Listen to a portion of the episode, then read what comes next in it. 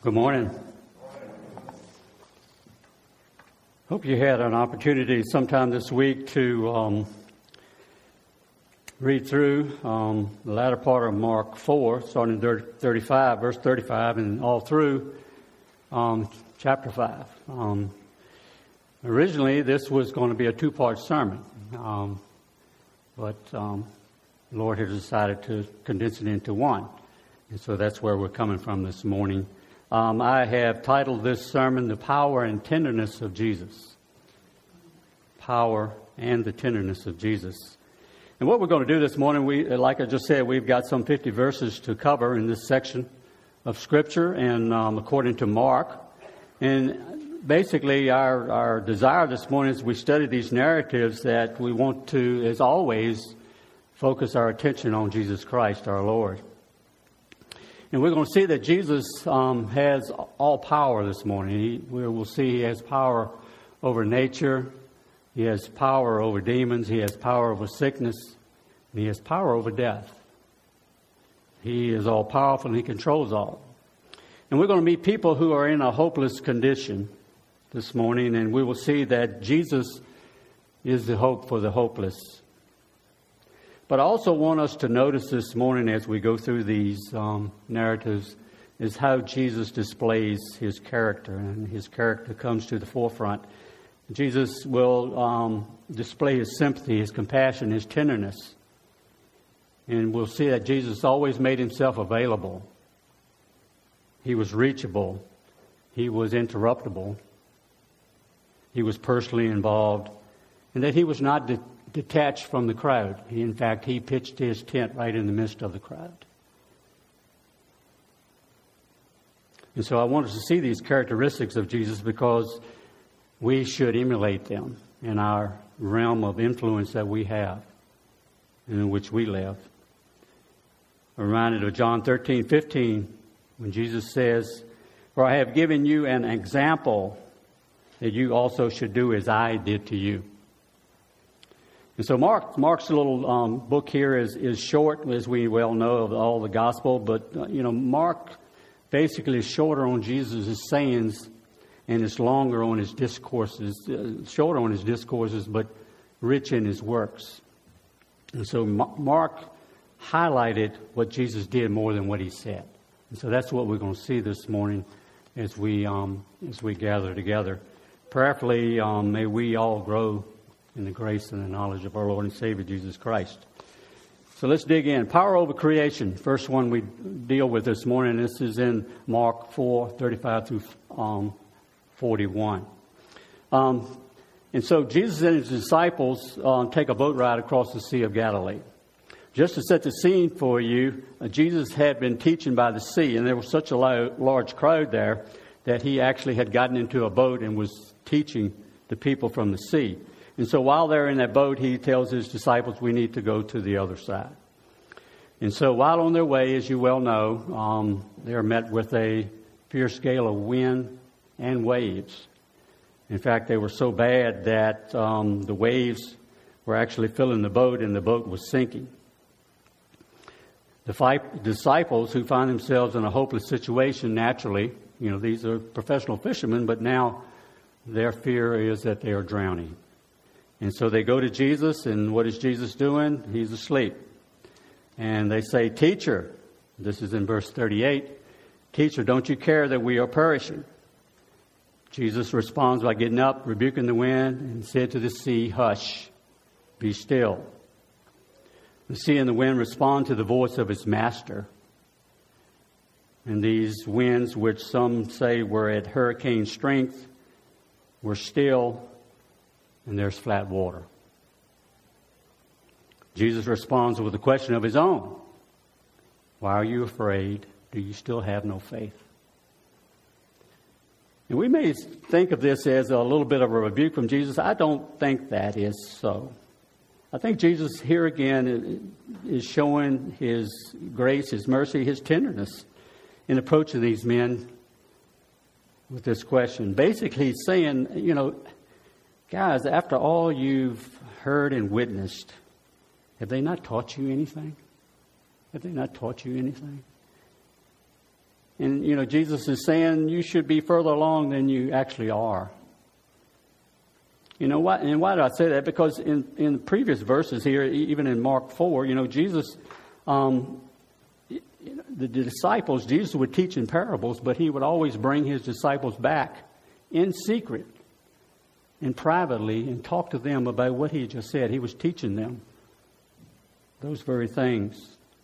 And he gave them opportunities to grow and believe that he didn't give the other people. You know, beyond the crowds. You know, had they taken advantage of it? Had they taken advantage of it? And I, you know, I think of my own self, and um, I asked this question before us today: How many of us should be further along than we actually are? Have we taken every opportunity to grow in the grace and the knowledge of our Lord and Savior Jesus Christ?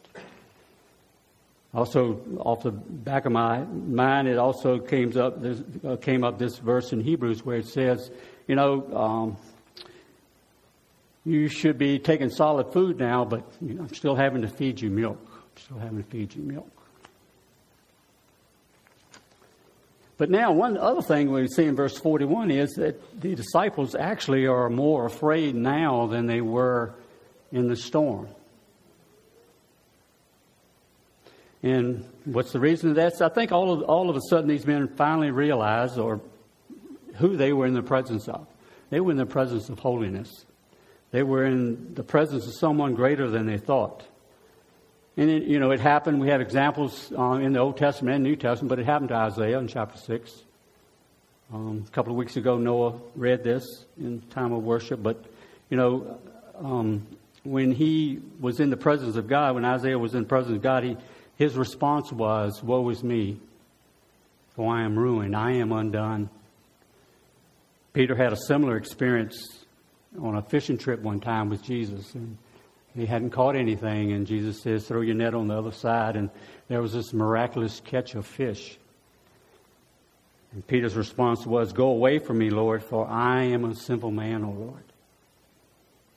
So we see the disciples fearful, but we also see that the sea has no ears, obey his command, and winds that have no knowledge at all know enough to stop blowing when he says, Be still. You know, Scripture is clear about Jesus and having all power. He created it, He controls it. A couple examples John chapter 1, verses 1 through 3. In the beginning was the Word, and that Word means Jesus. And the Word was God. He was in the beginning with God, and all things came into being through Him, and apart from Him, nothing came into being that has come into being. Colossians 1:16 by him that is Christ all things were created both in the heavens and the earth visible and invisible. All things have been created through him and for him. He is before all things and in him all things hold together. So we see Jesus as having all power here over creation as a little side note, I always cringe when I hear somebody say Mother Nature. I mean, there is no grandmotherly little figure behind the scenes controlling nature. It's, it's our Lord Jesus Christ. Before we leave this section, though, one thing that kind of jumps out at me is this question the disciples asked back in verse 38, 438. Teacher, do you not care that we are perishing? Have you ever asked that question? Of makes you wiggle a little bit, doesn't it? Or maybe I could phrase it like this How, how are you thinking about the Lord recently? You know, these disciples did, and they did so, and we understand the situation. Here. Under duress, um, they were staring de- death in the face. But Jesus did not rebuke them for their question of, Don't you care? You know, maybe we have not ex- asked that exact question. Um, I'll use those exact words. Maybe it's something like, Lord, what are you doing? Um, can't you see what's happening here? Um, can't take much more of this. Um, why did you let that happen? And I would have to say I have asked, asked those questions. And I think if you were being honest this morning, you would probably nod your head and say, Yes, I have. At least thought it or at least mumble it under your breath. And it's a question just like the disciples' question. It's one made out of under duress, you know, des- desperation, spiritual, physical, and emotional exhaustion,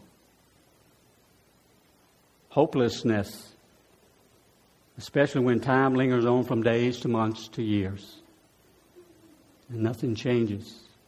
No circumstances change. In fact, they may get worse. You know, questions we may have come up with, you know, Lord, my child is sick and has been sick for so long. You know, my marriage has fallen apart. Will the pain ever stop? I've lost my job. I have no money. My spouse has died. I'm all alone. My loved one is yet to be saved. You know, if, if it is any comfort, the psalmist had similar feelings, and we certainly could go to them and commiserate with them. Psalm 10:1. Why do you stand far off, O Lord? Why do you hide yourself in times of trouble? Psalm 44, verses 23 and 24. Arouse yourself. Why do you sleep, Lord? Why do you hide your face? You know, when, I, when I'm feeling this way, or when you're feeling this way, and for me personally, it means that I'm, my feelings are overtaking trust, what I actually believe in my heart. You know, Jesus cares more than we can imagine, and we know we know we only have to look to the cross to know the answer to this question. You know, in my study here, I um, little uh, Bible app I use. Um, I went in and, and um, typed in God's love, and there were over six thousand responses in the Bible to God's love. So, need we say any more um, about that? You know, immediately that came to my mind when I think about these things is Roman tells us that God demonstrates his love, you know, to us while we were yet sinners, Christ died for us. God who did not spare his own son, but yet gave him up for us all, how will he not also give us all things? Just two right off the top of my head. The two things I think we need to understand here st- storms, one, storms often expose how we do not trust the Lord as we should. Unfortunately, storms are essential for growth. Second is this it's, it's in the most disturbing and painful times of our lives that we really get to know who Jesus is. It was with those disciples. They began to know who they were in the presence of and the power and the tenderness of this man. You know, the Lord's compassion is not measured by our circumstances, nor his kindness limited to our understanding. You know, God's sovereign pers- purposes are being worked out in our lives. 2 Corinthians 4:18 our momentary light affliction is producing for us an eternal weight of glory far beyond all comparison. Our suffering is not meaningless.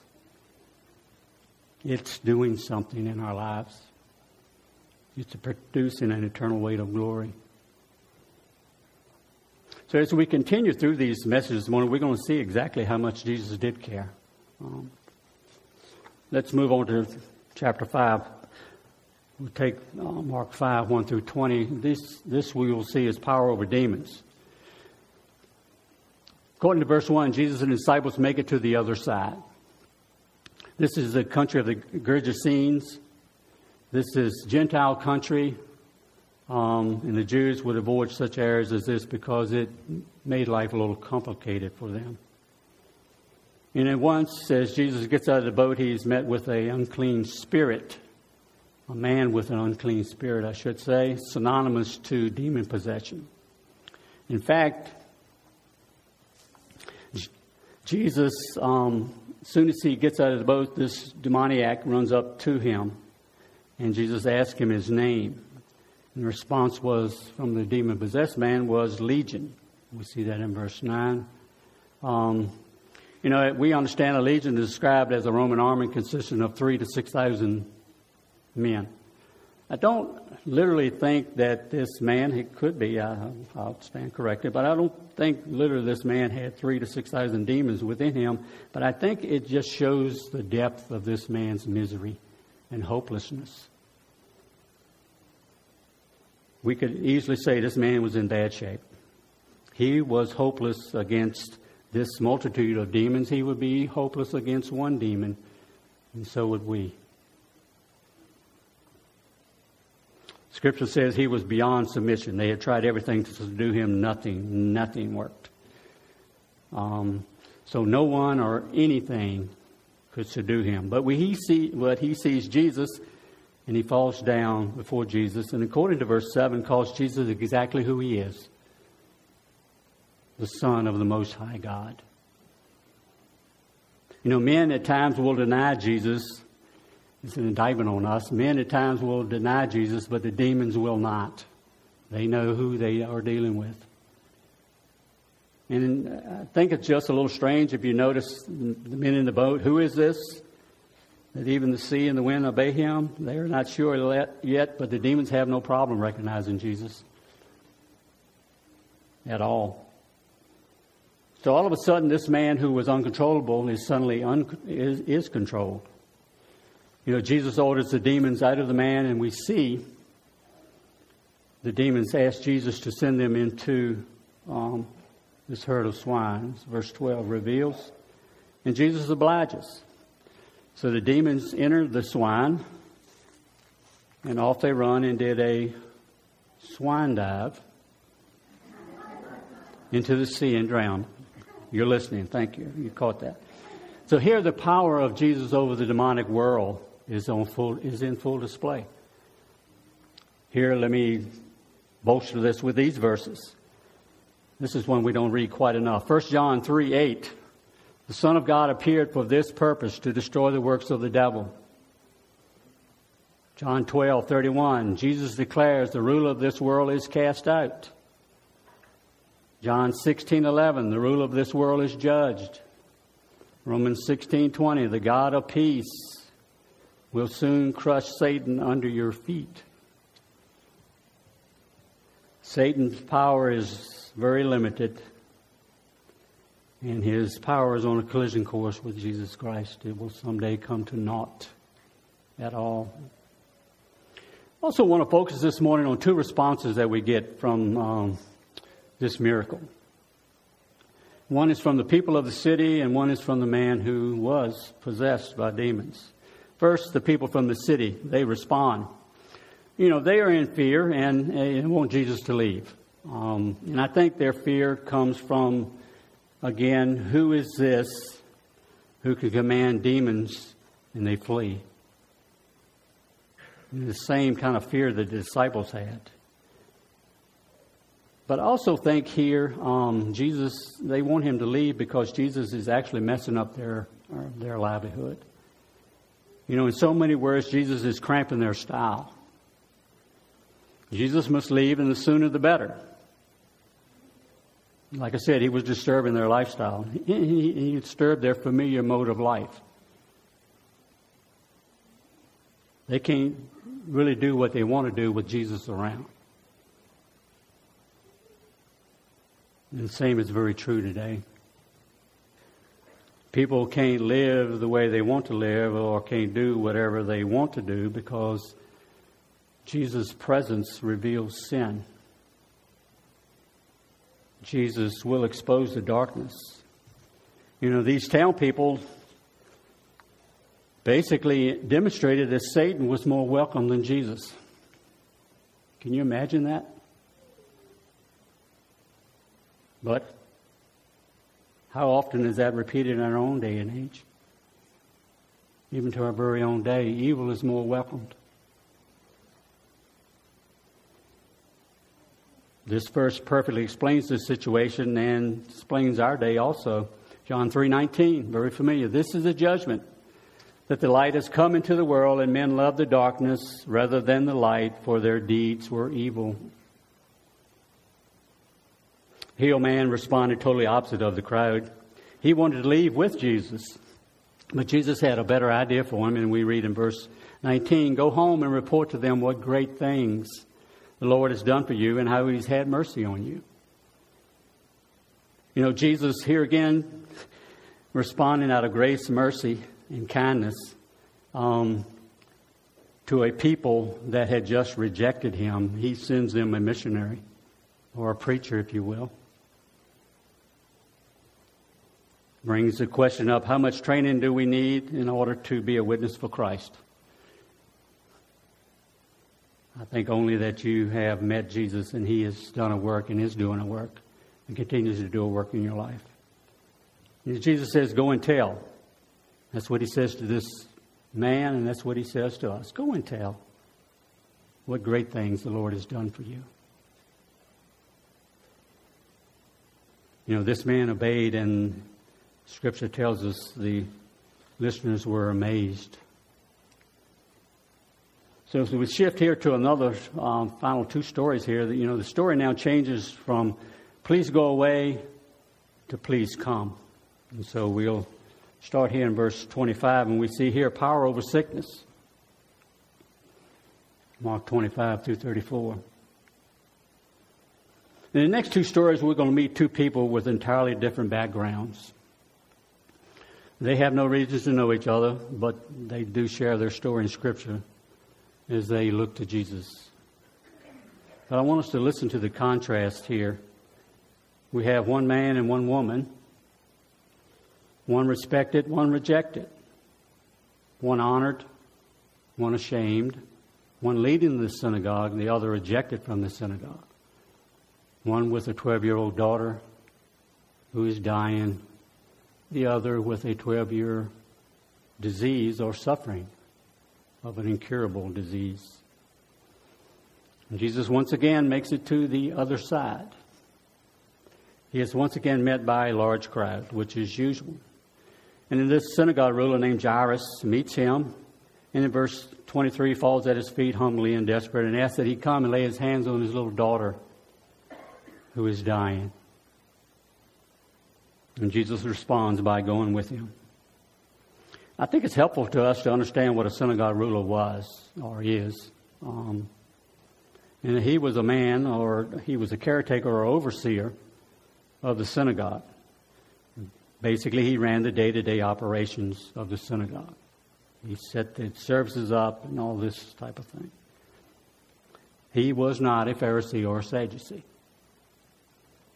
But he would be and had to be a well respected man in the community. And also, one thing here about bowing the knee in Jesus in a public place was probably a no no for him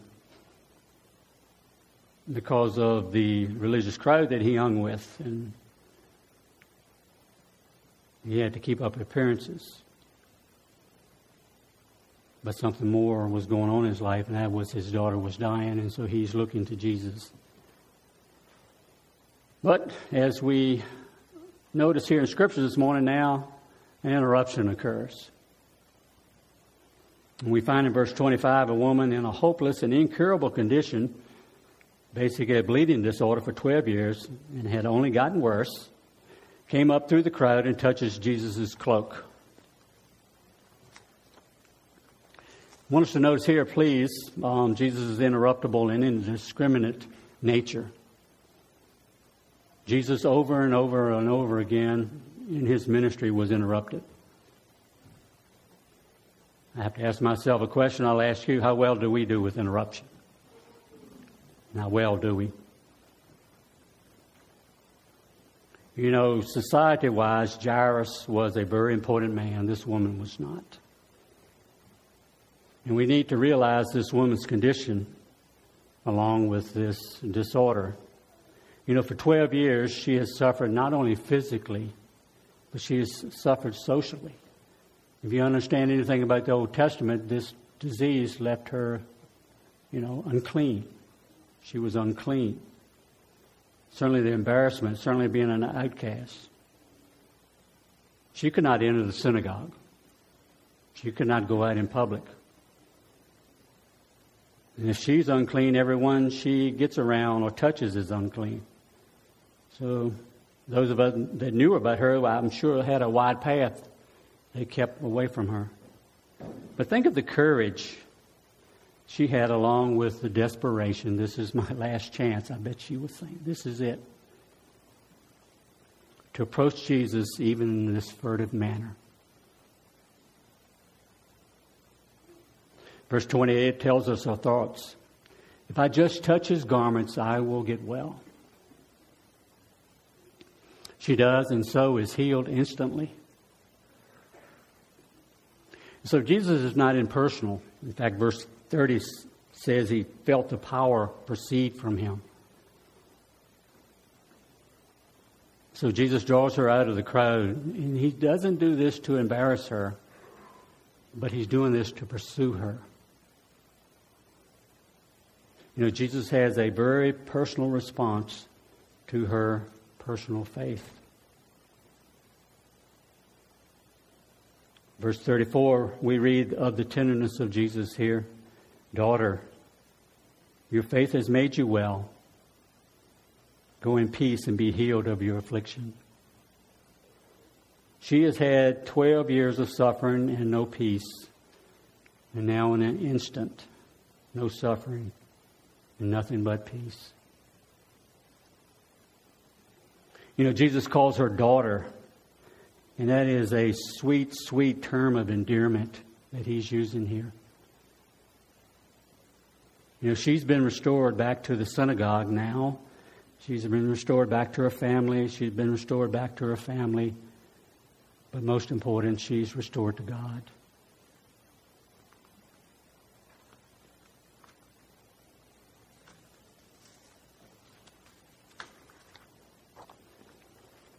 And finally, power over death. We'll pick it up here in verse 35. You know, the interruption proves to be deadly.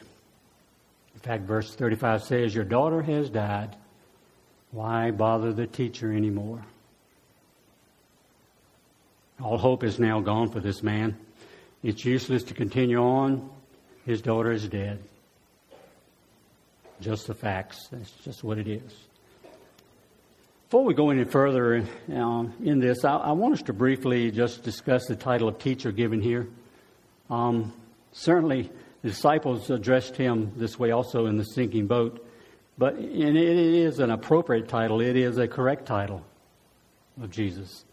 Jesus is the teacher of the gospel, and he's much more than a miracle worker. You know, his message is more important than his miracles. His miracles were important, but his message was of most importance. The gospel is what he brought. And that was the purpose of his coming to bring forth the kingdom of God, to bring forth the gospel. The kingdom of God is in your midst. But here again, as I, I do, I personally ask this question of myself. You know, how about you? How do we find the message of Jesus today? Do we find it as critical? Is it of most importance to us? More than anything else, more than anything else is going on in our lives, is the message of Jesus most critical?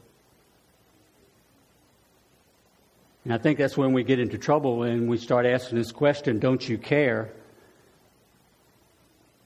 Because we allow ourselves to drift back to this thought of, what have you done for me lately?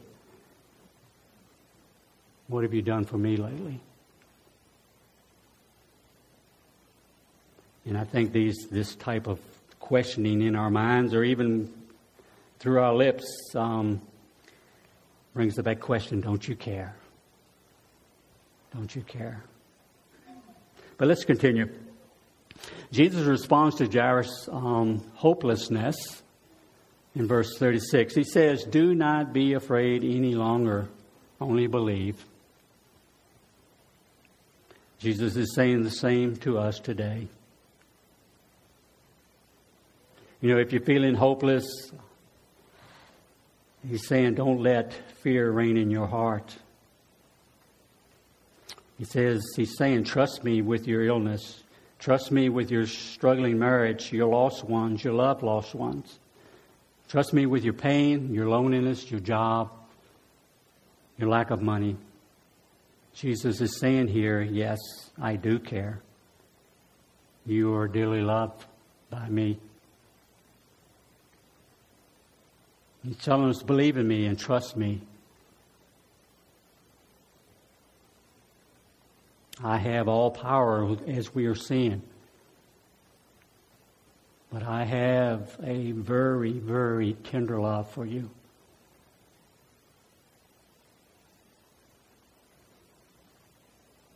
Jesus then chooses three disciples and heads to Jairus' home with Jairus in tow. And when Jesus arrives, the funeral is in full swing. And I think this just further proves that um, this little girl had died. You know, Jesus then makes this declaration in verse 39. He says, Why make a commotion and weep? The child has not died, but is asleep. Pastor John MacArthur says, In that moment, Jesus defines death as a temporary condition. Sleep is a temporary condition. Jesus says she's asleep. It's not permanent. 1 Thessalonians 4:14 bears witness, for if we believe that Jesus died and rose again, even so God will bring with him those who have fallen asleep in Jesus. Verse 41 and to the end of the chapter, once again, we see the tenderness of Jesus revealed. Jesus takes the child by the hand and says, Little girl, I say to you, get up. She immediately gets up and starts walking around. There's no rehabilitation needed here. She is healed completely. No other voice could call her from her deathbed but Jesus' voice. People, as expected, are astounded, and Jesus, in his tender way, says that she needs something to eat.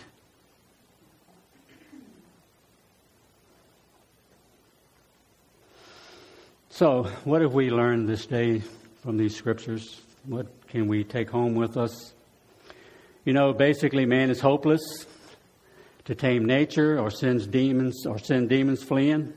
Man is hopeless to cure an incurable disease, and no one in all the universe is able to raise someone from the dead.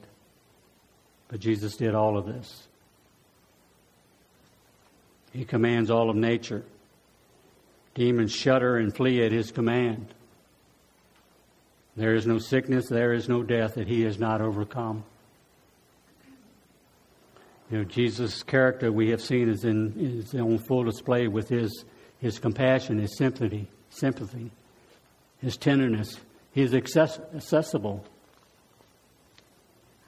As we've seen, he is interruptible. He is unstoppable character traits we all would do well to emulate again. Ephesians 5 1 through 2. Therefore, be imitators of God, beloved children. Isn't that, isn't it kind of wild there, be imitators of God? You have the Holy Spirit with you. Be imitators of God, beloved children, and walk in love just as Christ loved you and gave himself up for us as an offering and a sacrifice to God as a fragrant aroma. And one more thing as we close today, and I kind of want you to take to mind. Um, three times, actually, in these stories or in these narratives, um, this little three word phrase come up the other side. The other side. You know, the other side for Jesus uh, led him into a hurricane, large crowds following him, to people laughing at him, to exhaustion. But he kept going. And so I ha- have to ask us again today, um, personally, what is our other side? Is there a place that we know that will cause us to become exhausted? People will laugh at us. Um, We may get interrupted. Um, that will lead us where we hadn't planned on going that day. You know, your other side could be miles away, or it could be across the street, the grocery line, at work, wherever. You know, with that, I'm reminded of an article that I read not too long ago by John Piper. He's the pastor, or was the pastor, of Bethlehem Baptist Church for 33 years in Minneapolis, Minnesota. And if you've been listening to the news any, you know Minneapolis, Minnesota has not been a good place to be for several months. But he purposely lived in the neighborhood near his church.